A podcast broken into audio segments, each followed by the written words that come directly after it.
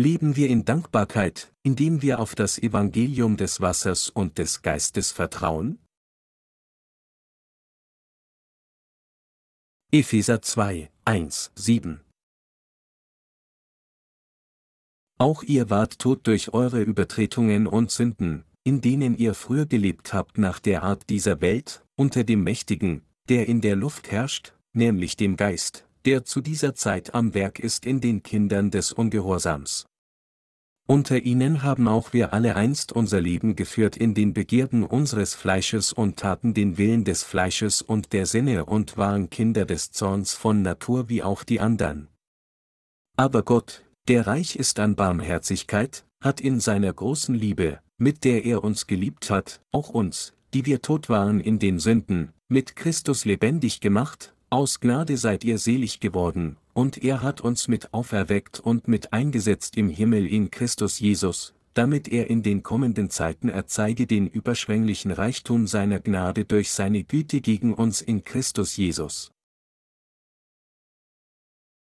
Im Zeitalter des Alten Testaments versammelte sich das ganze Volk Israel einmal im Jahr während des Passafestes in der Stiftshütte und brachten Gott ein Sühneopfer dar. Das Opfer des Passafestes war das wichtigste Opfer für das Volk Israel. Während dieses Passafestes versammelte sich das Volk Israel um die Stiftshütte, das Haus Gottes, und kam in seine Gegenwart, indem es ihm ein Sühneopfer darbrachte. Durch dieses Opfer des Passafestes konnte sich das Volk Israel Gott nähern und konnten auch im Vertrauen auf seine Barmherzigkeit leben. In diesem gegenwärtigen Zeitalter des Neuen Testaments bringen wir Gott auch unsere Opfer des Glaubens dar, indem wir auf das Evangelium aus Wasser und Geist vertrauen. Und um unsere priesterlichen Pflichten zu erfüllen, dieses wahre Evangelium aus Wasser und Geist auf der ganzen Welt zu predigen, bilden wir uns ständig unter der Führung der Gemeinde Gottes weiter. Ein gutes Beispiel dafür ist das zweimal jährlich im Sommer und im Winter stattfindende Jüngerschaft, Trainingslager. Heute führen alle Heiligen und Diener Gottes, die auf diesem Planeten leben, ständig einen geistlichen Kampf gegen Satan. Solche geistlichen Kämpfe werden geführt, um unzählige Menschen von Sünde zu retten. Der Herr freut sich, diese geistlichen Kämpfe zusammen mit seinen Arbeitern zu führen, um so viele Menschen wie möglich zu retten. Wenn wir jedoch Gottes Kampf führen, erschöpfen wir uns manchmal mehr im Kampf gegen uns selbst als gegen die Außenwelt. Trotzdem können wir weiterhin unseren geistlichen Kampf gegen Satan führen, indem wir auf das Evangelium aus Wasser und Geist vertrauen, das der hier uns gegeben hat. Wir haben die Vergebung der Sünden von Gott durch Glauben an das Evangelium aus Wasser und Geist erhalten, aber wenn wir scheitern würden, diesem wahren Evangelium zu dienen, dann würden wir uns schließlich alle gegen die Gerechtigkeit Gottes stellen, indem wir Götzen anbeten. Wenn wir diesen geistlichen Kampf gegen Satan nicht fortsetzen, werden wir unser Leben verschwenden. Umso dankbarer sind wir Gott dafür, dass er uns befähigt hat, unseren geistlichen Krieg zu führen. Jesus Christus, unser Erretter, hat uns dazu gebracht, das gerechte Werk auf diese Erde auszuführen, und wir danken ihm für diesen Segen. Gott lässt uns nicht allein, um sein Werk auszuführen, sondern er lässt uns vereint zusammenarbeiten. Ich danke Gott, dass er uns segnet, damit wir sein Werk gemeinsam mit seiner Gemeinde ausführen und reichlich geistliche Frucht tragen können. Gottesdienst, der jetzt durch unser Literaturministerium erfüllt wird. Wir müssen hier erkennen, dass Gott seinen Plan durch uns alle erfüllen möchte, die an das Evangelium aus Wasser und Geist glauben. Daher ist es auch für uns unerlässlich, eines klares Verständnis von Gottes Plan für uns zu haben, während wir mit Gottes gerechtem Werk fortfahren. Also müssen wir uns auf Gott verlassen und treu bis zu dem Tag arbeiten, an dem sein Werk abgeschlossen ist. Nachdem er uns das Evangelium aus Wasser und Geist gegeben hat, freut sich Gott, durch uns zu wirken, um unzählige Seelen zur Wiedergeburt zu führen. Wir haben einige Predigtbücher über Römer veröffentlicht.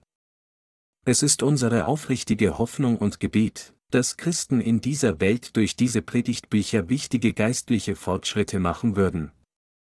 Wir hoffen, dass noch mehr Menschen durch das Lesen dieser Bücher geistlich wachsen.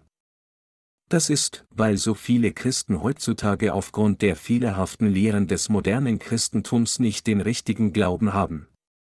Wir möchten, dass Sie alle von solchen fehlerhaften christlichen Lehren flüchten, klar erkennen, was die Wahrheit des Evangeliums aus Wasser und Geist ist, und ewiges Leben erhalten.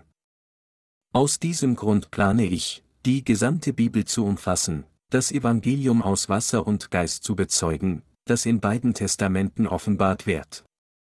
Da die meisten Christen heute die Wahrheit des Evangeliums aus Wassers und des Geistes immer noch nicht kennen, kann es schwierig für sie sein, meine Predigtreihe über Römer zu verstehen, wenn sie sie zum ersten Mal lesen. Doch wenn sie daran festhalten, sie immer wieder zu lesen, werden sie in der Lage sein, den Kern dieser Reihe zu verstehen und schließlich das Evangelium aus Wasser und Geist erkennen. Und sobald sie das Evangelium aus Wasser und Geist erkennen, von dem das Wort Gottes spricht, werden sie auch erkennen können, wie Gott sie von allen Sünden der Welt gerettet hat. Wenn Sie also die Wahrheit des Evangeliums aus Wasser und Geist entdecken wollen, dann sollten Sie die Predigtreihe über Römer lesen und zu Gott beten, um frei von Ihren verwirrten Gedanken zu werden. Ich hoffe und bete, dass unzählige Christen von diesen Predigtbüchern über Römer profitieren werden. Obwohl ich nicht sicher bin, wie lange wir solche Bücher noch veröffentlichen müssen, scheint es mir, wenn ich vor Gott darüber nachdenke, dass wir dieses Werk fortsetzen müssen, solange wir in dieser Welt leben. Es ist offensichtlich, dass der Wille des Herrn nur dann erfüllt wird. Angesichts der Tatsache, dass wir so wenig für Gottes Werk getan haben, glaube ich, dass wir viel mehr für des Herrn Rückkehr arbeiten müssen. Ich fühle sehr stark, dass wir das Evangelium des Wassers und des Geistes in dieser Welt noch mehr verbreiten müssen, damit der Herr auf diese Erde zurückkehrt. Nur dann wird uns Gott dafür segnen, dass wir seinem Werk des Evangeliums dienen. Alles, was falsch und unwahr ist, wird zusammenbrechen, wenn der Herr in diese Welt zurückkehrt. Obwohl das Christentum heute äußerlich zu gedeihen scheint und immer größere und immer prächtigere Kirchengebäude baut, die jeder bewundern kann, sind diese Gebäude tatsächlich die heutigen Türme von Babel. Jeder einzelne von ihnen wird zusammenbrechen, und nur diejenigen, die an die Gerechtigkeit Gottes glauben, werden auferstehen, um ewiges Leben im Königreich des Herrn zu genießen. Ich bitte, dass das Evangelium aus Wasser und Geist bald vollständig in dieser Welt verbreitet sein wird, bevor wir entrückt werden. Wir alle wurden von gefallenen Engeln regiert. Wir haben gerade Epheser 2, 1, 7 als die heutige Schriftpassage gelesen. Die Bibel sagt hier in Epheser 2 zu 1, auch ihr wart tot durch eure Übertretungen und Sünden. Es steht auch geschrieben, dass wir Kinder des Zorns von Natur aus wie auch die anderen waren. Aber Gott, der reich ist an Barmherzigkeit, hat in seiner großen Liebe, mit der er uns geliebt hat, auch uns, die wir tot waren in den Sünden, mit Christus lebendig gemacht. Epheser 2, 3 bis 5. Und die Bibel sagt, dass Gott durch das Evangelium aus Wasser und Geist an uns gewirkt hat, um den Reichtum seiner Erlösung über die ganze Welt zu verbreiten und sie jeder kommenden Generation zu zeigen. All diese Dinge wurden nach Gottes Plan vollbracht.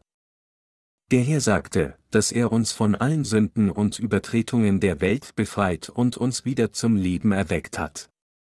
Durch die Taufe, die unser Herr von Johannes dem Täufer erhielt, trug er ein für allemal alle Sünden der Welt, wobei er nicht nur unsere ererbten Sünden auf sich nahm, sondern auch jede einzelne persönliche Sünde, die wir jemals begangen haben und während unserer ganzen Lebenszeit begehen werden. Er wurde dann für all diese Sünden an unserer Stelle am Kreuz verurteilt, und er hat uns, die Gläubigen an das Evangelium aus Wasser und Geist, dadurch von all unseren Sünden gerettet.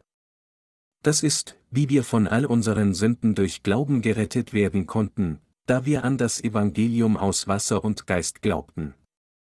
Es steht geschrieben, dass wir, in denen ihr früher gelebt habt nach der Art dieser Welt, unter dem Mächtigen, der in der Luft herrscht, nämlich dem Geist, der zu dieser Zeit am Werk ist in den Kindern des Ungehorsams, Epheser 2 zu 2. In unserer Vergangenheit waren wir alle von Natur aus Kinder des Zorns in Gottes Augen, die als Sklaven des Teufels lebten. Bevor Jesus Christus auf die Erde kam, waren wir Sklaven des Teufels gewesen, gefangen unter dem Zorn Gottes und dazu bestimmt, für immer zerstört zu werden. Dies ist, was der Herr selbst gesagt und uns gelehrt hat, dass wir alle unausweichlich gebunden sind, für immer zerstört zu werden. Dass wir von Natur aus Kinder des Zorns in Gottes Augen waren, bedeutet im Grunde, dass wir als Sklaven des Teufels lebten. Wir alle müssen diese Tatsache zugeben. Wer ist der Teufel hier also? Er ist der Gegner Gottes, der sich seiner Gerechtigkeit entgegenstellt, das ist Satan. Sie können dann fragen, da Gott allmächtig ist, kann er Satan leicht vernichten. Warum lässt er ihn dann in Ruhe? Es gibt einen Grund, warum Gott Satan und seine Anhänger für eine kurze Weile allein in dieser Welt lässt. Dies ist, um Gottes Recht, seine Barmherzigkeit und seine Gerechtigkeit zu offenbaren. Der Herr hat alle, die an die Gerechtigkeit Gottes glauben, von jeder einzelnen Sünde gerettet, aber gleichzeitig hat er uns auch einen freien Willen gegeben, damit wir selbst entscheiden würden, ob wir an die Gerechtigkeit Gottes glauben oder nicht. Gott hat uns nicht als Roboter oder mechanische Wesen geschaffen, sondern als eigenwillige Wesen. Das liegt daran, weil der Herr seine Macht offenbaren und die Barmherzigkeit Gottes, seine Gerechtigkeit und seine Liebe durch uns, die Gläubigen an das Evangelium aus Wasser und Geist, offenbaren wollte, damit jeder ewiges Leben durch Glauben an die Gerechtigkeit Gottes in Dankbarkeit erhalten würde. Es gab einen Engel namens Luzifer, dessen Gott gegebener Rang unter den Engeln sehr hoch war. Mit unzähligen Engeln unter ihm wusste Luzifer, dass es niemanden über ihm außer Gott gab, und so rebellierte er gegen ihn und versuchte, seine Postion an sich zu reißen. Dieser Engel dachte, dass er der Höchste werden könnte, wenn er nur Gott entfernte. Er wurde von einem zutiefst falschen Ehrgeiz gepackt, um sich selbst in einen Gott zu verwandeln und über eine große Schar von Engeln zu herrschen. Aus diesem Grund forderte Luzifer Gottes Autorität heraus. Aber Gott sagte zu diesem Engel, willst du zum Himmel erhöht werden? Nein, du wirst in den Hades gebracht werden. Also machte Gott einen Ort, um Luzifer und seine Anhänger einzusperren. Dies ist nichts anderes als die Hölle. So wie Luzifer der Teufel dazu bestimmt ist, von Gott für seine Sünden bestraft zu werden, hatten auch wir das gleiche Schicksal als diejenigen, die zu diesem Teufel gehören. Der Apostel Paulus sagte zu uns, in denen ihr früher gelebt habt nach der Art dieser Welt, unter dem Mächtigen, der in der Luft herrscht, nämlich dem Geist, der zu dieser Zeit am Werk ist in den Kindern des Ungehorsams, Epheser 2 zu 2. Der Teufel stiftet die Menschen an, den Kurs dieser Welt zu folgen und sich gegen Gott zu stellen, und er tut alles, um sie zu quälen, wenn sie nicht auf seine Worte hören. Dies ist, was der Teufel von Natur aus tut. In Bezug auf Satan nannte Paulus ihn, den Geist, der zu dieser Zeit am Werk ist in den Kindern des Ungehorsams, Epheser 2 zu 2. Wir müssen hier klar erkennen, dass der Geist, der in den Herzen derer arbeitet, die sich gegen die Gerechtigkeit Gottes stellen, kein anderer als Satan ist. Tatsächlich hatten wir, bevor wir wiedergeboren wurden, Satan als seine Sklaven unter seiner Kontrolle gedient. Damals waren wir von unseren eigenen fleischlichen Gedanken ergriffen worden. Da sie und ich jedoch jetzt an die Gerechtigkeit Gottes durch das Evangelium aus Wasser und Geist glauben, sind wir Gottes heilige Kinder. Sind sie ein Kind des Teufels oder ein Kind Gottes? Alle von uns, die an das Evangelium aus Wasser und Geist glauben, sind jetzt Gottes Kinder, so wie die Bibel sagt, auch ihr wart tot durch eure Übertretungen und Sünden, Epheser 2 zu 1. Doch unsere Herzen, Gedanken und Handlungen verfehlen immer noch die Perfektion in Gottes Augen. Also sind wir unser ganzes Leben lang gebunden, Sünde zu begehen. Deshalb sagte Gott, dass wir in Übertretungen und Sünden tot waren. Wir sind jetzt von denen, die mit Jesus Christus für unsere Übertretungen und Sünden gestorben sind und mit Jesus Christus wieder zum Leben erweckt wurden. Gott hat solche Menschen wie uns durch das Evangelium aus Wasser und Geist zu seinen eigenen Kindern gemacht. Es gibt zwei Arten von Menschen auf dieser Welt, Kinder Gottes und Kinder des Teufels. Diese beiden Arten von Menschen hatten keine grundlegenden Unterschiede, bevor sie dem Evangelium aus Wasser und Geist begegneten. Jeder wurde zum Bilde Gottes geschaffen. Diejenigen jedoch, die sich weigerten, ihre Sünden mit dem von Gott gegebenen Evangelium aus Wasser und Geist wegzuwaschen, kamen unter den Zorn Gottes, und diese Menschen sollen als Sklaven des Teufels im Leiden leben. Gott hatte solche leidenden Menschen nicht verlassen, sondern er hat ihnen das wahre Evangelium gegeben, um sie von all ihren Sünden zu retten. Dieses Evangelium ist das Evangelium aus Wasser und Geist. Gott hat jeden Sünder durch die Wahrheit aus Wasser und Geist gerettet. Doch viele Menschen haben Gottes wahre Liebe abgelehnt, nur um in noch mehr Leid zu leben und letztlich dem Zorn Gottes gegenüberzustehen.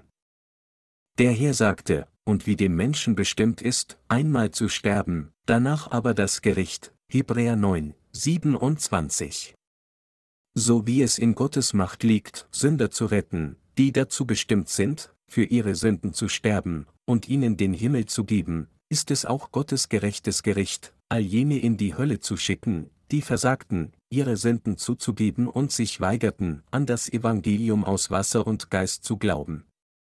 Wenn sie nicht an das Evangelium aus Wasser und Geist glauben, obwohl sie Sünde in ihrem Herzen haben, dann verwandeln sie sich selbst in ein Kind des Teufels. Sie werden dann Gottes Zorn gegenüberstehen. Gott sagte, dass jeder, der sich gegen ihn stellt, für immer unter seinem Zorn leiden wird.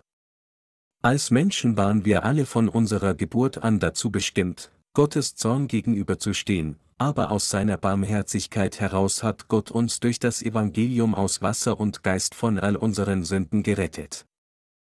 Gott hatte so viel Mitgefühl mit uns, dass er beschlossen hatte, uns durch seine große Barmherzigkeit von den Sünden dieser Welt zu befreien.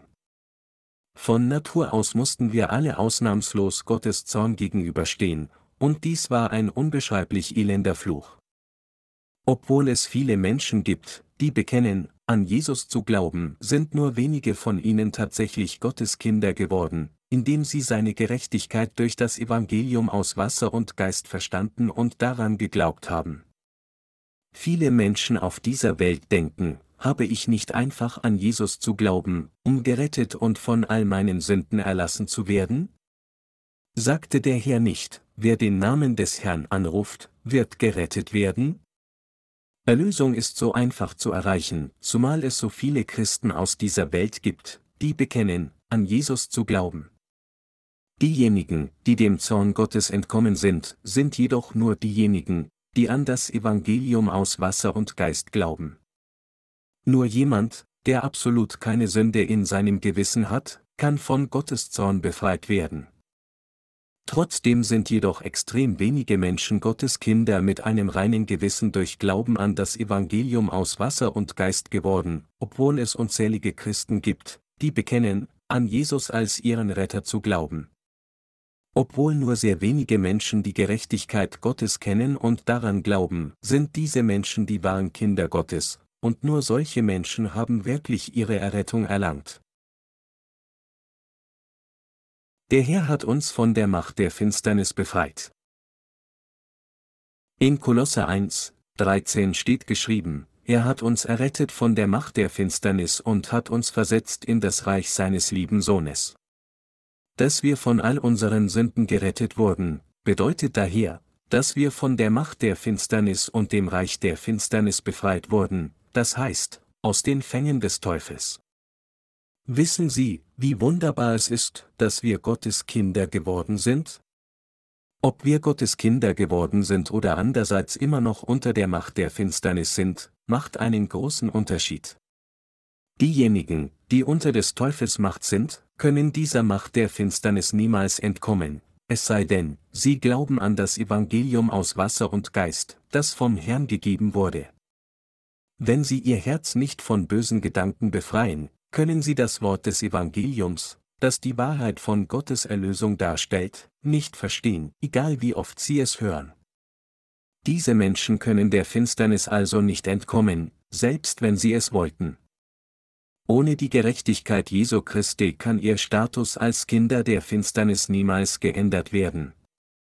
Im Gegensatz dazu hat Gott alle, die an das Evangelium aus Wasser und Geist glauben, aus der Macht der Finsternis in das Reich seines Sohnes versetzt. Wie behandelt Gott uns jetzt, da wir der Macht der Finsternis entkommen sind und Gottes Kinder durch Glauben an das Evangelium aus Wasser und Geist geworden sind? Da wir Gottes eigene Söhne und Töchter durch Glauben an das Evangelium aus Wasser und Geist geworden sind, sind die Segnungen, die darauf folgen, außerordentlich groß. Obwohl wir von den Sünden dieser Welt gefangen gehalten wurden, wurden wir jetzt gerettet, indem wir auf das vom Herrn gegebene Evangelium aus Wasser und Geist hörten und von ganzem Herzen daran glaubten. Anders ausgedrückt, wir wurden von der Macht der Finsternis befreit.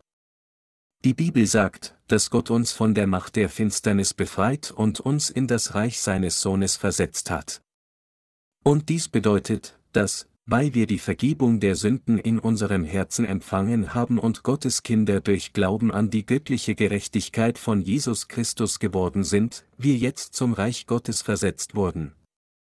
Wenn wir, die Gläubigen an das Evangelium aus Wasser und Geist, aufgrund dieses Glaubens Gottes Kinder geworden sind, dann bedeutet es, dass sich unser Status gegenüber der Vergangenheit geändert hat. Mit anderen Worten, obwohl wir unter unseren Sünden unterdrückt gelebt hatten, sind wir jetzt Gottes Söhne und Töchter durch Glauben an das Evangelium aus Wasser und Geist geworden, und deshalb sind wir vom Reich der Finsternis zum Reich Gottes versetzt worden.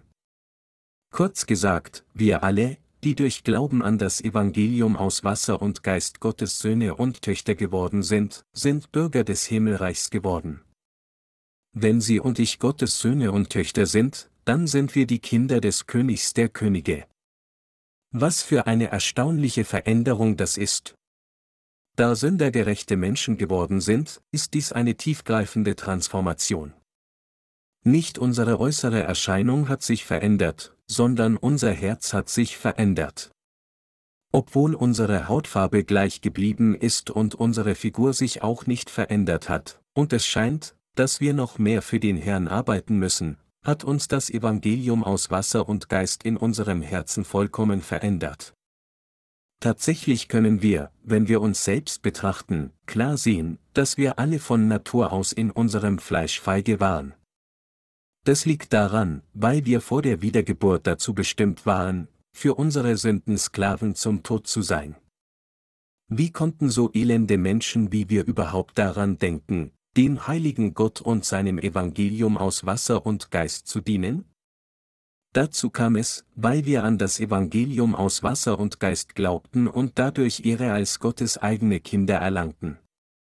Während wir unser Leben in dieser Welt fortsetzen, begegnen wir oft Sündern, die das Evangelium aus Wasser und Geist noch nicht kennen. Was sehen wir, wenn wir uns mit ihnen unterhalten?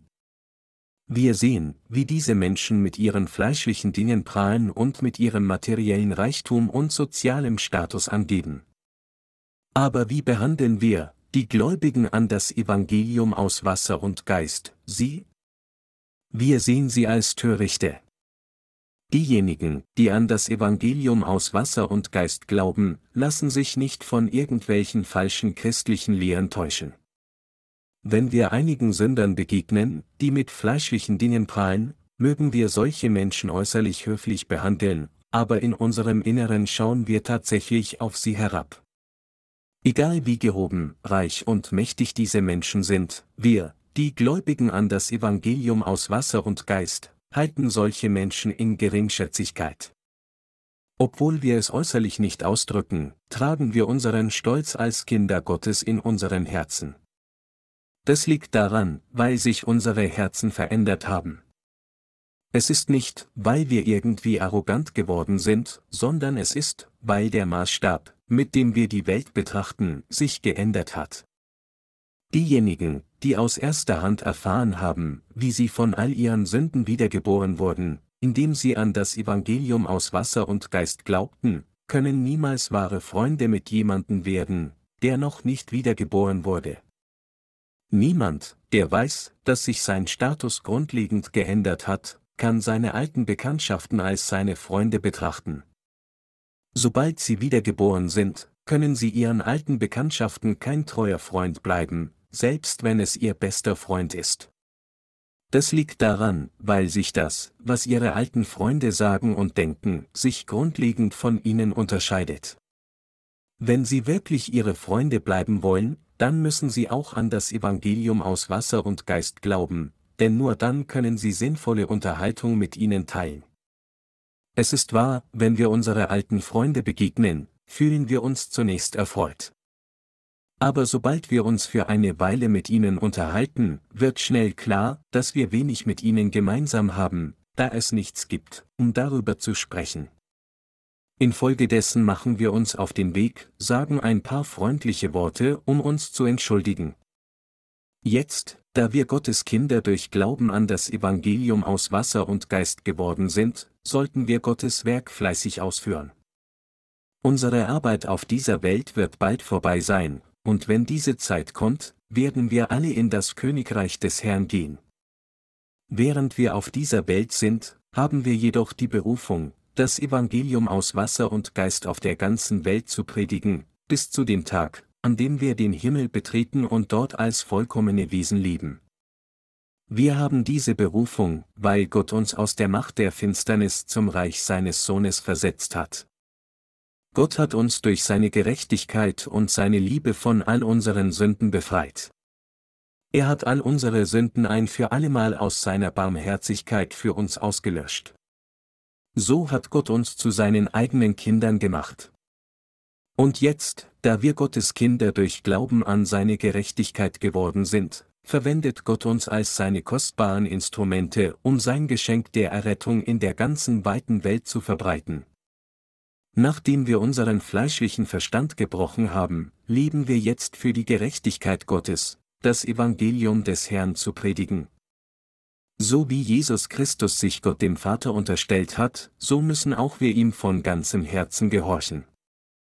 Obwohl der Status von Jesus dem seines Vaters gleich war, gab er für kurze Zeit seinen göttlichen Status auf und kam als ein Diener verkörpert im gleichen Menschenbild wie unseres auf diese Erde.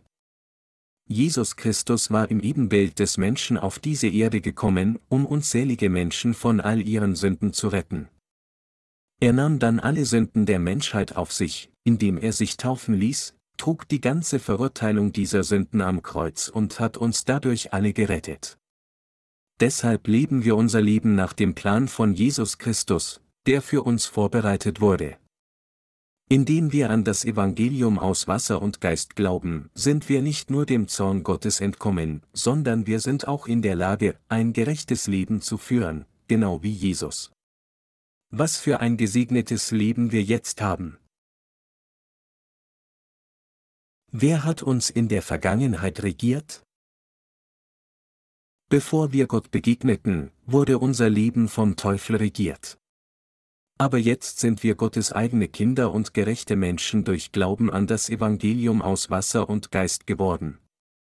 Es ist daher für uns mehr als möglich, unser Leben aus Glauben zu leben, das würdig ist, als Kinder Gottes bezeichnet zu werden. Egal wie viele Menge Gottes Kinder haben mögen, im Vergleich zu den Menschen dieser Welt sind sie alle edle Menschen, die für die Gerechtigkeit Gottes leben können. Wenn wir darüber nachdenken, wie Gott uns trotz unserer fleischlichen Mängel gebraucht, sind wir von Dankbarkeit so überwältigt, dass wir Gottes Werk noch fleißiger ausführen.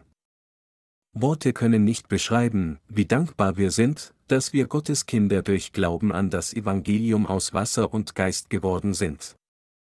Obwohl wir für den Herrn leben, ist es wahr, dass wir manchmal leiden und kämpfen. Aber es gibt einen Grund, warum wir trotz solcher Schwierigkeiten immer noch für den Herrn lieben. Es ist, um Gottes Liebe und seine reiche Gnade an die zahllosen Menschen zu verbreiten, dass wir als Gottesdiener so hart daran arbeiten, das Evangelium seiner Gerechtigkeit zu predigen. Um der Gerechtigkeit Gottes willen dienen wir dem Herrn trotz vieler Schwierigkeiten so fleißig. Aus demselben Grund führte auch der Apostel Paulus ein lediges Leben, nachdem er dem Herrn begegnet war. Jetzt, wo wir dem Herrn begegnet sind, tun wir auch alles, was wir können, um ihm zu dienen, indem wir Gott zusammen mit seinen Dienern all unsere Kräfte und unser Herz widmen, auch dies geschieht, um des Evangeliums willen. Wir geben unseren materiellen Besitz nicht nur für uns selbst aus. Im Gegenteil, wir verwenden das, was das Herr uns gegeben hat, für die Seelen, die noch wiedergeboren werden müssen. Ich glaube, dass Gott uns in den kommenden Jahren noch mehr materielle Ressourcen geben wird, damit wir sie bis zu dem Tag, an dem der Herr wiederkommt, für das Evangelium ausgeben können. Und ich danke Gott, dass er uns gesegnet hat, unsere Reichtümer für sein Werk auszugeben. Es steht geschrieben, damit er in den kommenden Zeiten erzeige den überschwänglichen Reichtum seiner Gnade durch seine Güte gegen uns in Christus Jesus, Epheser 2 zu 7. Es ist, um seine Gerechtigkeit zu erfüllen, dass Gott in ihrem und meinem Leben gewirkt hat. Und es ist, um diese Gerechtigkeit Gottes zu erfüllen, dass Sie und ich so hart arbeiten. Es ist nicht, weil wir irgendwie anderen in unseren Fähigkeiten unterlegen sind, dass wir dem Evangelium aus Wasser und Geist in unserem Leben dienen. Anders ausgedrückt, wir widmen uns nicht dem Werk des Herrn, weil wir keine Fähigkeiten haben, um in dieser Gesellschaft zu überleben. Vielmehr dienen wir dem Herrn, um sein Evangelium gegen alle Hindernisse zu verbreiten, weil dies das kostbare Werk Gottes ist. Wir dienen dem Herrn, weil es die wertvollste Arbeit ist, die man als Wiedergeborener tun kann. Für diese Arbeit werden wir alle mit Sicherheit im Himmel sitzen und große Segnungen mit Jesus Christus genießen. Aber bis zu diesem Tag ist es unsere Berufung, die Wahrheit des Evangeliums aus Wassers und Geist allen zu predigen, die diese Wahrheit der Errettung immer noch nicht kennen. Selbst jetzt gibt es immer noch viel zu viele Menschen, die die Wahrheit des Wassers und des Geistes nicht kennen, die sie segnen und von der Macht der Finsternis zum Reich des Sohnes Gottes versetzen kann. Wir arbeiten so hart daran, die Wahrheit des Evangeliums aus Wasser und Geist an diesen Menschen zu verbreiten. Was immer wir tun, ob wir essen oder trinken, wir tun alles zur Ehre Gottes. Sie und ich haben die Vergebung der Sünden in unseren Herzen durch Glauben an das Evangelium aus Wasser und Geist empfangen, aber dies ist nicht das Ende von allem. Vielmehr müssen wir einen Schritt weiter gehen und unser Leben der Bekanntmachung des Reiches Gottes zu allen unzähligen Menschen in dieser Welt widmen. Wir müssen aus Glauben leben, vertrauend, dass Gott uns sicher in den Himmel bringen wird. Und wir müssen hier erkennen, dass der Grund unseres Lebens auf dieser Erde darin besteht, die Wahrheit des Evangeliums aus Wasser und Geist allen zu predigen, die sie immer noch nicht kennen, und wir müssen für diesen Zweck leben. Es wäre ein großer Fehler für uns, diesen Sinn unseres Lebens zu verlieren und zu denken, da ich durch Glauben an Jesus die Vergebung der Sünden erhalten habe, ist alles vorbei und ich habe nichts mehr zu tun. Wenn wir so nutzlos im Reich Gottes leben würden, obwohl wir Gottes Kinder durch Glauben an das Evangelium aus Wasser und Geist geworden sind, werden wir zu viele Segnungen von Gott verlieren. Es wäre besser, wenn solche Menschen nicht auf dieser Welt geboren worden wären. Sie müssen hier begreifen, warum Jesus über Judas sagte, es wäre für diesen Menschen besser, wenn er nie geboren wäre, Matthäus 26, 24. Natürlich wird Gott uns loben, wenn wir seine Gerechtigkeit predigen, nachdem wir die Vergebung der Sünden erhalten haben, aber denen, die nicht mit seinem gerechten Werk kooperieren, wird Gott sagen, es wäre besser gewesen, wenn ihr nicht an das Evangelium aus Wasser und Geist geglaubt hättet. Wenn einige Menschen nicht an das Evangelium aus Wasser und Geist glauben, weil sie es noch nie gehört haben, wäre es kein so unüberwindbares Problem, da sie immer noch eine Chance haben können, dieses Evangelium zu hören. Aber wenn jemand nicht daran arbeitet, um das Evangelium aus Wasser und Geist zu verbreiten, selbst wenn er an dieses Evangelium glaubt, dann ist diese Person geistlich gesehen wie Judas. Mit anderen Worten, der Herr wird uns tadeln, wenn wir nach unsere eigenen fleischliche Dinge suchen, anstatt auf das Werk des Geistes zu achten, selbst wenn wir von Sünde gerettet wurden. Deshalb ermahne ich Sie, Ihr Leben nicht vor Gott zu verschwenden, nur um es später zu bereuen. Ich hoffe und bete, dass keiner von uns jemals diese Worte von Gott hören wird, es wäre besser gewesen, wenn du überhaupt nicht geboren worden wärst. Angesichts der Tatsache, dass wir Kinder Gottes sind, können wir es uns nicht erlauben, ihn zu enttäuschen. Auch wenn wir viele Mängel haben, müssen wir im Glauben vereint sein und in der Gerechtigkeit des Herrn lieben, der uns alle stärkt. Die Bibel sagt, aber fleischlich gesinnt sein ist der Tod, und geistlich gesinnt sein ist Leben und Friede, Römer 8 zu 6. Wenn einer nur über die Dinge des Fleisches nachdenkt, dann wird diese Person mit Sicherheit zerstört werden. Sogar diejenigen, die die Vergebung der Sünden erhalten haben, können, wenn sie nur über die Dinge des Fleisches nachdenken und den Dingen des Fleisches folgen, auch zu Dienern des Teufels werden und von dem Geist regiert werden, der in den Söhnen des Ungehorsams wirkt. Also müssen wir auf das Wort Gottes vertrauen, unsere Herzen mit Gottes Gemeinde und seinen Dienern vereinen und der Führung des Heiligen Geistes folgen. Und wenn wir so tun, werden wir in der Lage sein, auch anderen zu nutzen. Niemand kann zu einem solchen Leben gezwungen werden, aber es wird natürlich geführt, wenn wir an die Gerechtigkeit Gottes glauben und ihr folgen. Meine Glaubensgenossen, kämpfen Sie, um für die Gerechtigkeit des Herrn zu leben? Gott sagte uns, dass es ist, um seine Gerechtigkeit auf der ganzen Welt zu verbreiten, dass wir um dieser Gerechtigkeit Gottes willen leiden. Auch wenn wir uns in unserem Fleisch erschöpft und müde fühlen, ist es dennoch für uns alle unerlässlich, für das gerechte Werk zu leben, das jeder Seele ewiges Leben bringt. Anstatt stur auf ihre eigenen Gedanken zu beharren, die von Gottes Gedanken abweichen, müssen sie sich mit dem Willen Gottes und seiner Gesinnung vereinen und ihm durch Glauben folgen. Sie sollten niemals ihren eigenen fleischlichen Gedanken folgen, bei sich denkend, ich habe meine eigenen Ideen und meinen eigenen Zweck für mein Leben.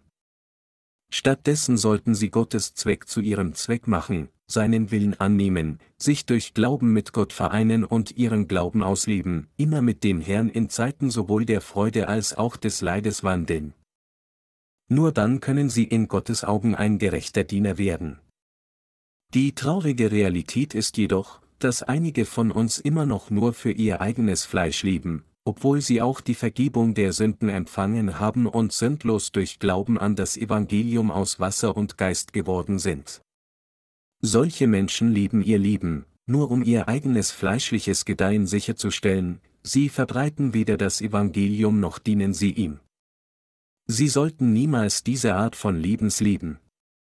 Gott wird sie nicht segnen, wenn sie ein solches Leben lieben. Im Gegensatz dazu, wenn sie für Gottes Gerechtigkeit leben, wird er all ihre Herzenswünsche leise erfüllen, wie der Tau der Morgendämmerung, der das Feld befeuchtet. Gott hat uns allen versprochen, unser Leben mit seiner Gnade zu beschenken und zu füllen. Wenn wir also zuerst für die Gerechtigkeit Gottes leben, dann wird er mit Sicherheit auch all unsere Bedürfnisse erfüllen. Andererseits, wenn wir unser Leben in entgegengesetzter Richtung lieben, wird Gott dann nicht mit uns sein, denn es steht geschrieben, ihr seid das Salz der Erde. Wenn nun das Salz nicht mehr salzt, womit soll man salzen? Es ist zu nichts mehr Nütze, als dass man es wegschüttet und lässt es von den Leuten zertreten. Matthäus 5, 13. Wir sollten uns niemals erlauben, in dieser Welt oder innerhalb der Gemeinde Gottes zu solchen nutzlosen Menschen zu werden. Aber wenn wir nur unseren eigenen fleischlichen Begierden folgen, dann werden am Ende zu solchen Menschen. Was ist dann mit ihnen? Lechzt ihr Herz nach der Welt? Ist es ihr Lebenszweck, nur für ihren eigenen fleischlichen Wohlstand zu sorgen? Wenn dies der Fall ist, dann bitte ich Sie, Ihren Zweck in Jesus Christus gemäß dem Willen Gottes zu revidieren. Ich bitte Sie, Ihr Herz zu bereinigen, um für die Verbreitung des Evangeliums aus Wasser und Geist zu leben. Gott wird dann Ihren Lebenszweck sicher erfüllen. Wenn Sie andererseits zuerst Ihren eigenen fleischlichen Zweck anstatt Gottes Zweck sehen, dann werden Sie dem geistlichen Tod unmittelbar gegenüberstehen. Sobald sie Gottes Gemeinde verlassen, werden sie nicht länger in der Lage sein, auf das Wort Gottes zu hören, und folglich wird ihre Denkweise von bösen Gedanken ergriffen werden. Was wird ihnen geschehen, wenn sie in die Welt gehen? Sie werden damit enden, alle fleischlichen Dinge zu tun, da sie dem Evangelium aus Wasser und Geist nicht dienen wollen, obwohl sie sündlos geworden sind. Es gibt kein nutzloseres Leben als dieses. Geistlich gesprochen wird nicht nur ihr eigener Glaube zugrunde gehen, sondern sie werden auch damit enden, die Seelen ihrer Familienmitglieder und letztendlich alle anderen um sie herum zu töten. Um das gerechte Werk zu tun, worauf müssen wir achten? Als Jesus auf diese Erde geboren wurde, hörte König Herodes, dass der Retter der Menschheit und der König der Könige geboren wurde, und so befahl er seinen Soldaten, jeden Knaben in Bethlehem unter zwei Jahren zu töten. Wie dies, wenn es weniger als zwei Jahre sind, seit sie die Vergebung der Sünden durch Glauben an das Evangelium aus Wasser und Geist erhalten haben, müssen sie sehr achtsam wegen Satans Versuchung und Verfolgung sein. Die beste Zeit für den Teufel, sie zu Fall zu bringen, sind die ersten zwei Jahre, seit sie die Vergebung der Sünden erhalten haben. Dies ist, wenn ihr Glaube noch unreif ist, und es ist auch der ideale Zeitpunkt für den Teufel, um zu versuchen, sie zu untergraben. Später, wenn sie ihr Glaubensleben etwa fünf bis zehn Jahre lang geführt haben, seit sie die Vergebung der Sünden durch Glauben an das Evangelium aus Wasser und Geist erhalten haben, können sie über ihren Stolz stolpern und in die Irre gehen. Da ihr Glaube bis dahin jedoch bereits erheblich gewachsen wäre, werden sie nicht so leicht fallen wie in der Zeit, als ihr Glaube noch unreif war. Wenn es also weniger als zwei Jahre her sind, seit sie wiedergeboren wurden, sollten sie sehr vorsichtig sein, denn dann sind sie am anfälligsten, ihren eigenen fleischlichen Gedanken zu folgen und von der Gerechtigkeit Gottes als Folge ihres Versagens, ihre fleischliche Denkweise zu überwinden, abzuweichen. Daher ist es für sie absolut unerlässlich, ihre eigenen fleischlichen Gedanken durch Glauben abzubrechen. Die Substanz ihres Denkens ist wichtiger als alles andere. Auch wenn es mit bloßem Auge nicht sichtbar ist, hat jeder seine eigene Denkweise. Also müssen sie durch Glauben die böse Denkweise ihres Fleisches abbrechen, die versucht, sie in die Irre zu führen. Was geschieht, wenn sie ihr fleischliches Denken abbrechen? Sie werden knochenbrechende Schmerzen fühlen. Der Schmerz wird so groß sein, dass es ihnen vielleicht Tränen in ihre Augen treibt. Sie werden nicht nur ihren Appetit verlieren, sondern manchmal sogar ihren Schlaf. Aber egal wie schmerzhaft es sein mag, sie müssen dennoch all die bösen Gedanken des Fleisches mit ihrem Glauben brechen. Dies ist ein Muss für alle. Einige von Ihnen mögen mich dann hier fragen, was ist mit Ihnen? Haben Sie auch Ihren Willen gebrochen? Auch ich habe meinen eigenen Willen viele Male gebrochen. Weil ich ein sehr sturer Mann bin, kann ich dem Herrn nicht folgen, es sei denn, ich breche meine fleischliche Denkweise vor Gott. Hätte ich nicht so getan, hätte ich sie nicht einmal treffen können. Doch ich stehe hier vor Ihnen, gerade weil ich meine fleischliche Denkweise so viele Male zerstört habe. Wir versuchen jetzt, für alle auf dieser Welt zu leben, die immer noch mit Sünde und daher geradewegs zur Hölle unterwegs sind. Um dies zu erreichen, ist es für uns notwendig, unsere böse Denkweise immer wieder zu brechen. Es ist ein großer Fehler für Sie, zu denken, dass Sie Ihre Denkweise nur einmal brechen müssen. In Wirklichkeit müssen sie dies hunderte von Malen tun, bis sie ihrem Herrgott vollständig gehorsam sind. Ich selbst musste unzählige Male mit meiner fleischlichen Sturheit fertig werden. Es gab viele Male, in denen ich mich dabei fand, Gott zu sagen, Herr, ich werde mein Glaubensleben aufgeben. Habe ich nicht schon genug getan? Was habe ich so falsch gemacht, dass ich so viel Verfolgung ertragen muss, um deine Gerechtigkeit zu predigen. Ich weiß, dass du meinem Dienst zustimmst, aber so viele Menschen erkennen deine Gerechtigkeit immer noch nicht an. Ich weiß auch, dass ich meine fleischliche Denkweise brechen muss, um all diesen Menschen das Evangelium aus Wasser und Geist zu predigen. Aber ich bin davon müde, und ich möchte in welcher Form auch immer lieben, wie ich leben möchte. Immer wenn ich jedoch versuchte, nach meinen eigenen Wünschen zu leben, stoppte Gott mich jedes Mal auf der Strecke und ließ mich erkennen, dass es falsch war, meinen eigenen Wünschen gegen seinen Wunsch und zu seinem Missfallen zu folgen. Ich war daher gezwungen, mich selbst dafür zu tadeln, so ungeduldig zu sein, meinen eigenen Willen erneut zu brechen und wieder im Gehorsam gegenüber dem Willen Gottes zu leben und zu ihm zu sagen, Herr, auch wenn ich nur eine Seele mehr für den Rest meines Lebens retten könnte, weiß ich, dass du erfreut sein wirst. Also werde ich weiterhin das Evangelium aus Wasser und Geist predigen, egal was passiert, auch wenn es nur eine einzige sündige Seele ist, die ich von nun an retten kann. Ich werde diese Seele so weiß wie Schnee reinigen und sie zu dir bringen. Dies war mein Herzenswunsch.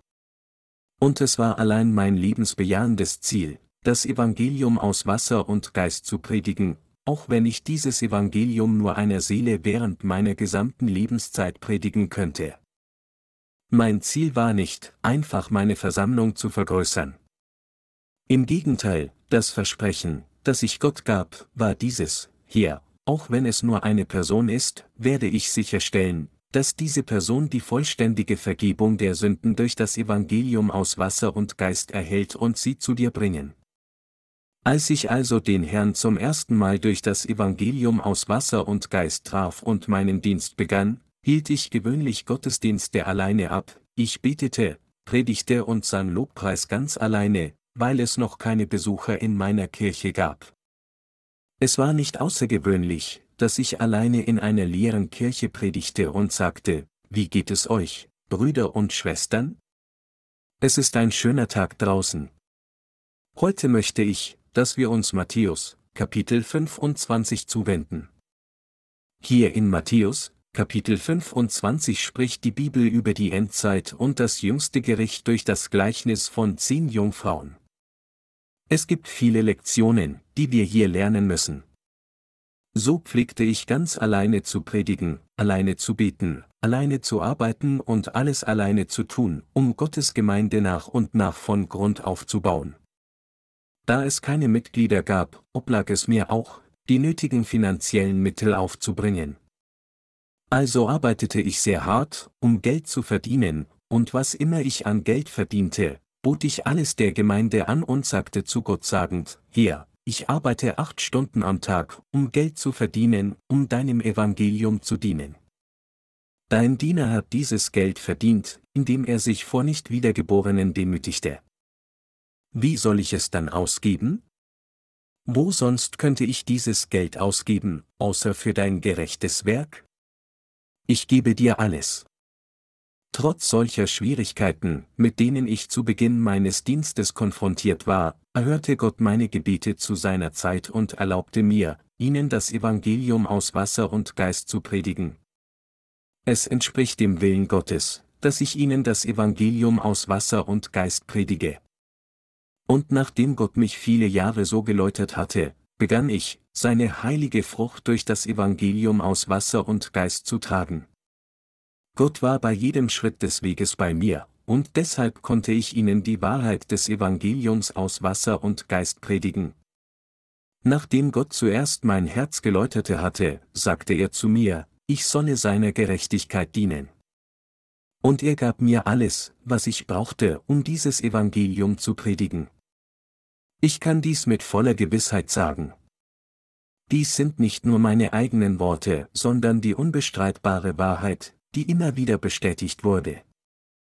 Und es ist mein Glaube an die Gerechtigkeit Gottes, der mich dahin geführt hat, wo ich jetzt bin. Das Evangelium, das ich Ihnen predige, ist das Evangelium aus Wasser und Geist. Wenn wir uns mit der Gerechtigkeit Gottes vereinen, wird er uns mit Sicherheit auf dem Weg des Friedens führen und uns alle segnen. Jedoch, meine Glaubensgenossen, solche von Gott gegebenen Segnungen werden ihnen nicht zuteil, ohne zuerst ihren Glauben zu verfeinern. Heutzutage spricht eine bestimmte einflussreiche Denomination über die sogenannte Lehre der dreifachen Segnungen und bezieht ihre Inspiration aus 3. Johannes 1 zu 2, wo es heißt, Mein Lieber, ich wünsche, dass es dir in allen Dingen gut gehe und gesund seist, so wie es deiner Seele gut geht.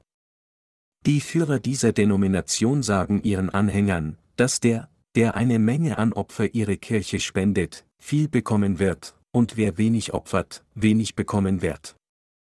Dies ist jedoch nicht das, was das Wort Gottes tatsächlich sagt, das Wort der Wahrheit sagt, trachtet zuerst nach dem Reich Gottes und nach seiner Gerechtigkeit, so wird euch das alles zufallen, Matthäus 6, 33.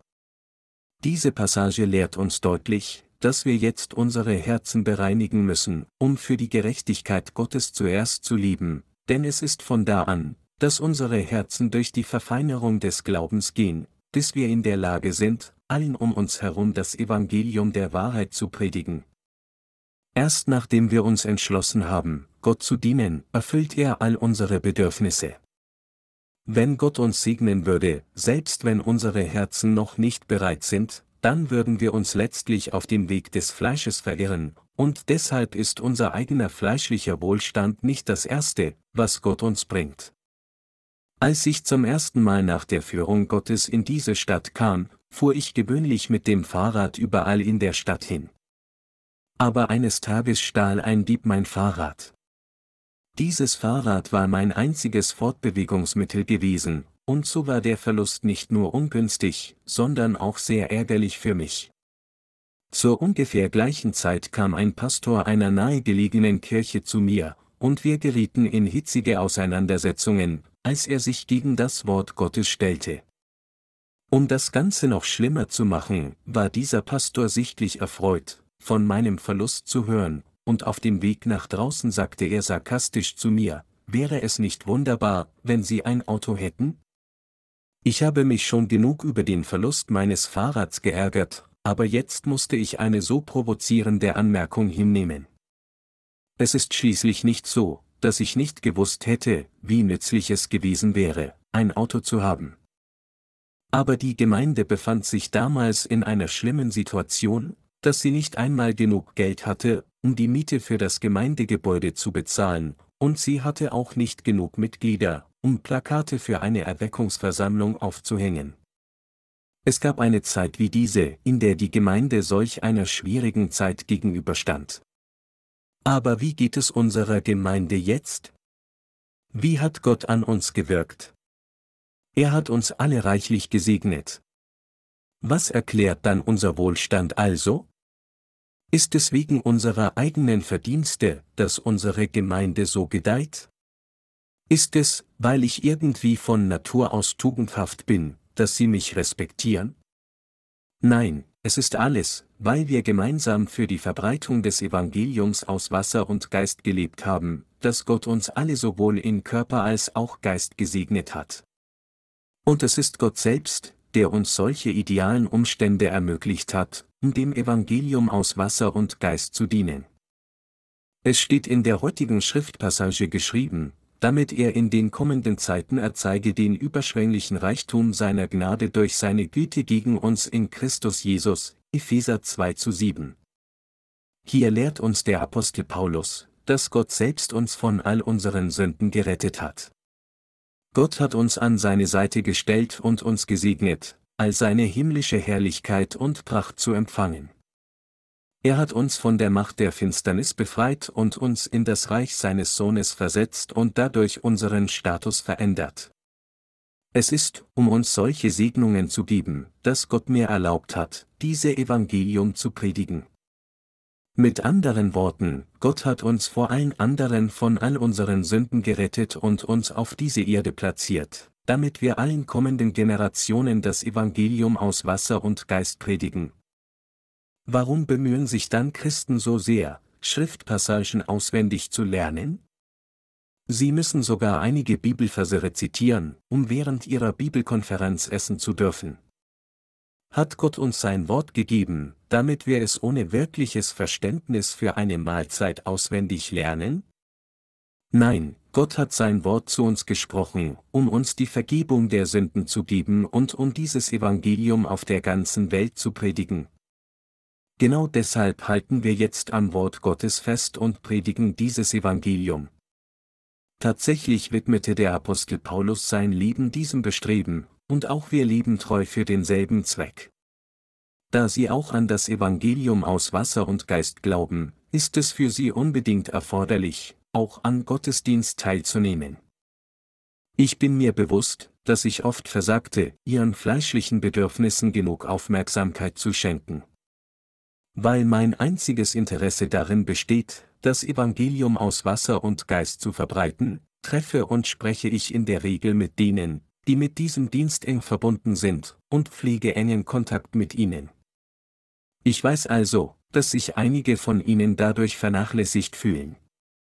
Es ist durchaus möglich, dass sie denken, Pastor Jong ist so sehr mit seinem eigenen Werk beschäftigt, dass er sich sehr wenig um mich zu kümmern scheint. Aber ich bitte Sie, nicht so zu denken. Es liegt mir sehr am Herzen, dass Sie alle als Gottes Arbeiter lieben. Es gibt niemanden unter Ihnen, der mir nicht wertvoll ist, und ich schätze jeden einzelnen von Ihnen. Während Sie für mich tun, was ich selbst nicht erreichen kann, und ich für Sie, was Sie nicht erreichen können, dienen wir alle so vereint dem Evangelium. Ihr Körper besteht aus verschiedenen Teilen und Organen, von Ihrem Kopf bis Hals, Armen und Beinen. Was würde geschehen, wenn Ihr Körper nur einen Kopf ohne Hals hätte? Ohne Ihren Hals können Sie nicht einmal Ihren Kopf drehen. Es ist auch nutzlos, nur einen Hals ohne den Kopf zu haben. Dasselbe gilt für jeden Körperteil. Ohne Arme ist Ihre Schulter nutzlos, um etwas zu heben, und ohne Ihre Finger können Ihre Hände auch nichts greifen. Alle Teile Ihres Körpers sind notwendig.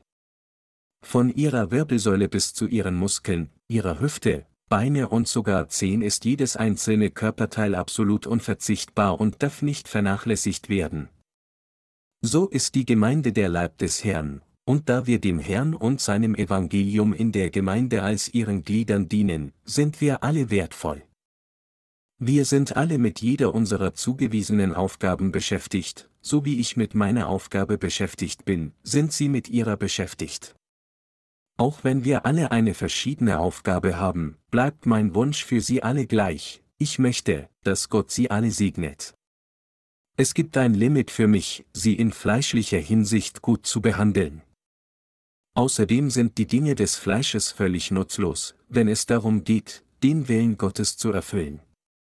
Obwohl ich Ihnen vielleicht nicht jedes Mal persönlich helfen kann, wenn Sie kämpfen, biete ich dennoch für jeden einzelnen von Ihnen, indem ich Gott bitte, hier, bitte hilf all unseren Heiligen in diesen schwierigen Zeiten. Sie alle brauchen deine Hilfe. Nur wenn Gott ihnen hilft, können sie ihre Probleme überwinden. Angesichts der Tatsache, dass ich nur ein Mensch bin wie Sie, wäre meine Hilfe wirklich so nützlich für Sie? Außerdem liegt es in meiner menschlichen Natur, wenn ich Ihnen helfe, damit zu prahlen, wie sehr ich Ihnen geholfen habe. Das liegt in der Natur eines jeden. So kleinlich und unbedeutend sind wir alle von Natur aus als menschliche Wesen. Trotz unseres unbedeutenden Wertes wurden wir von all unseren Sünden von Gott gerettet, und wir leben jetzt, um sein Evangelium zu verbreiten.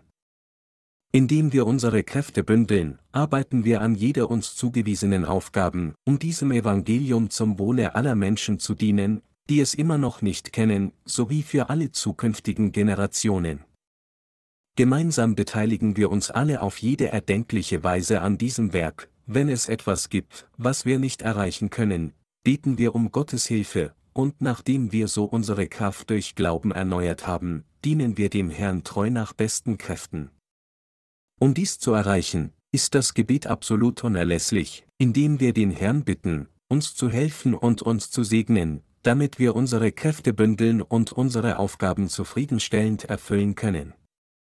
So müssen wir unsere Kräfte bündeln und mit einem Herzen zusammenarbeiten, damit Gott mehr als in der Lage sein würde, alle Anhänger des Teufels zu richten und jedes Versprechen zu erfüllen, das er seinem Volk gegeben hat.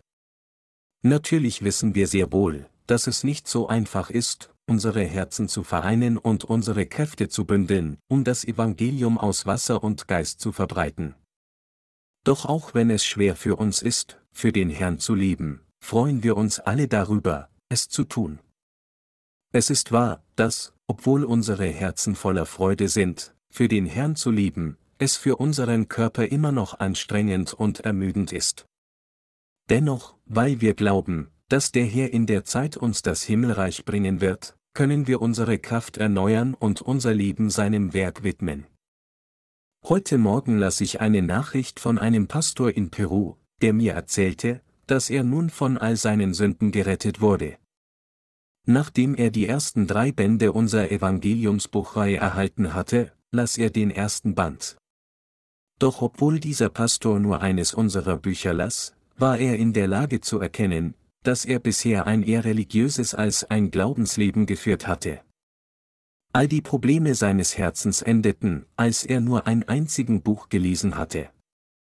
Wenn jemand, der die Bibel wirklich tief und umfassend studiert hat, eines unserer Bücher liest, kann diese Person erkennen, dass ihr Glaube die ganze Zeit falsch war, und sie kann auch ein für allemal die Vergebung der Sünden erhalten. Wir stoßen normalerweise auf Probleme, wenn wir es mit jemandem zu tun haben, dessen Glaube blind ist oder dessen Verstehen von Jesus unausgegoren ist. Egal wie sehr wir solchen Menschen das Wort Gottes lehren, sie sind weder bereit, auf dieses Wort zu hören, noch wollen sie daran glauben.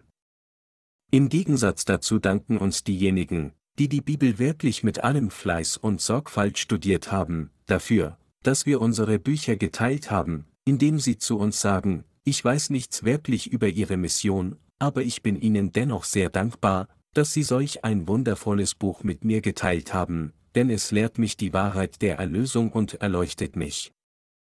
Meine Glaubensgenossen, es ist, weil wir unsere Kräfte gebündelt haben, um das Werk des Evangeliums aus Wasser und Geist auszuführen, dass wir solch eine freudige Nachricht hören können.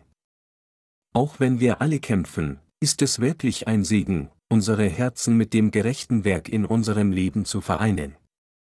Und es sind solche Menschen wie wir, die wirklich gerecht sind. Als Korea unter japanischer Kolonialherrschaft stand, riskierten viele Unabhängigkeitskämpfer ihr Leben für das Wohl der Nation. In Korea werden solche Leute, die ihr Leben riskierten, um die Nation zu retten, oft als gerechte Kämpfer bezeichnet. Diese Ehre wird jemandem zuteil, der sein Leben für eine größere Sache als seine eigenen Interessen riskiert und sein Leben einer gerechten Sache gewidmet hat. Und diese Menschen, die ihr Leben einer gerechten Sache gewidmet haben, werden auch im Ausland respektiert. Einmal auf dieser Erde geboren, muss jeder für die gerechte Sache leben. Dies ist die Berufung, die jedes menschliche Wesen entsprechen muss. So sollten wir alle unser Leben führen, auch wenn wir nicht wiedergeboren wurden. Umso bedauerlicher wäre es, wenn wir trotz unserer Wiedergeburt versagen würden, für das gerechte Werk zu leben. Gott würde solche Leute nicht in Ruhe lassen. Angesichts der Tatsache, dass sie die Vergebung der Sünden erhalten haben, wie könnten sie ihr Leben leben, ohne dieses gerechte Werk auszuführen? Egal wie voller Mängel sie sind, sie können dennoch ihr Leben dem Herrn übergeben und für ihn leben. Sagen Sie nicht, dass Sie das Werk des Herrn nicht ausführen können, weil Sie nicht genug Talente haben. Warum sollte dies ein Problem sein? Wenn Ihre eigenen Fähigkeiten Sie qualifiziert hätten, Gottes Werk auszuführen, dann hätte Gott sein Werk den besten und klügsten von allen anvertraut. Aber denken Sie wirklich, dass solche Menschen Gottes Werk treu ausführen würden? Nein, das ist nicht der Fall. Wenn Gott zu ihnen sagt, predigt mein Evangelium auf diese Weise, werden sie zu ihm sagen, Herr, ich denke nicht, dass deine Weise funktionieren wird. Warum tue ich es nicht auf meine Weise? Weil diese Menschen voll von ihren eigenen menschlichen Verdiensten sind, vertrauen sie ihren eigenen Gedanken mehr als Gottes Wort. Gott verabscheut solche Menschen am meisten, und er vertraut ihnen niemals irgendein Werk an. Wen beruft Gott dann, sein Werk auszuführen? Er beruft und verwendet diejenigen als seine Werkzeuge, die trotz ihrer Menge an seine Gerechtigkeit glauben, diejenigen, deren Herzen auf diese Weise von all ihren Sünden erlöst wurden, diejenigen, die glauben, dass Gott jede ihrer Sünden ausgelöscht hat, und diejenigen, die daher den Heiligen Geist in ihren Herzen haben, das heißt, Gott beruft solche Menschen wie Sie und mich und verwendet uns als seine Werkzeuge. Gott hat uns mit seinem großen Missionsbefehl betraut, das Evangelium aus Wasser und Geist zu verbreiten. Dieses Werk ist so groß, dass selbst die Engel wünschten, sie könnten es ausführen, aber es ist nur uns anvertraut. Deshalb danke ich Gott für diesen wunderbaren Segen. Unser Herr sagt zu uns allen, würdet ihr dieses Werk für mich ausführen? Würdet ihr das Evangelium aus Wasser und Geist auf der ganze Welt predigen? Ich weiß, dass ihr selbst nicht stark genug seid, aber ich werde bei jedem Schritt des Weges bei euch sein. Ihr könnt Bücher über das Evangelium veröffentlichen und weitergeben. Würdet ihr dies für mich tun? Meine Glaubensgenossen, da wir diesen Ruf mit einem Ja beantwortet haben, führen wir jetzt mit Freude das Werk des Evangeliums in völligem Gehorsam gegenüber dem Wort Gottes aus. Nachdem wir unsere fleischlichen Wünsche niedergelegt haben, tun wir Gottes gerechte Werk im Gehorsam gegenüber seinem Wort. Gott hat uns deshalb wirklich erstaunliche Weisheit hinzugefügt.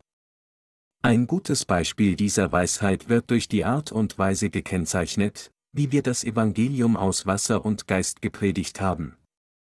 Anstatt über die ganze Welt zu reisen, um das Evangelium zu predigen, verteilen wir unsere Bücher über das Evangelium über das Internet. Als Ergebnis dieses Literaturdienstes haben zahllose Menschen die Vergebung der Sünde durch das Lesen unserer Bücher erhalten, und sie haben uns ihren Dank dafür gesendet, dass wir ihnen zum ersten Mal eine solch erstaunliche Wahrheit mitgeteilt haben. Diese Menschen sind so froh und dankbar, dass auch wir von Freude überwältigt sind, dankbar gegenüber Gott, dass er uns dieses Werk anvertraut hat. Dank der Jugendlichen in unserer Gemeinde, die an unserem Dienst teilhaben, wird das Evangelium in letzter Zeit sogar noch schneller verbreitet. Heutzutage hören wir von Menschen auf der ganzen Welt, dass sie die Vergebung der Sünden durch unseren Literaturdienst erhalten haben. In letzter Zeit hatten wir viele thailändische Besucher auf unserer Website, die unsere Bücher anforderten. An manchen Tagen besuchen mehr Menschen aus Thailand als aus den Vereinigten Staaten unsere Website. Dies ist ziemlich erstaunlich. Angesichts der Tatsache, dass Thailand vom Buddhismus geprägt ist, ist es sehr ermutigend, dass so viele Thailänder unsere Website besuchen. Meine Glaubensgenossen, Gott hat Ihnen und mir ein so kostbares Werk anvertraut. Wenn Sie wirklich glauben, dass Gott Ihnen sein kostbares Werk anvertraut hat, dann sollten Sie sich ungeachtet Ihrer Mängel auf jede erdenkliche Weise diesem gerechten Werk widmen. Da Gott bald auf diese Erde zurückkehren wird, müssen wir alle dem Evangelium in seiner Gemeinde bis zu dem Tag dienen, an dem Gott uns das Königreich gibt, das er uns verheißen hat. Wenn sich die Rückkehr des Herrn verzögert, werden sie noch mehr Segnungen als die erhalten, die sie bis jetzt auf dieser Erde empfangen haben, und wenn der Herr ihr zurückkehrt, wird er sie immer noch mit großen Segnungen belohnen. Amen.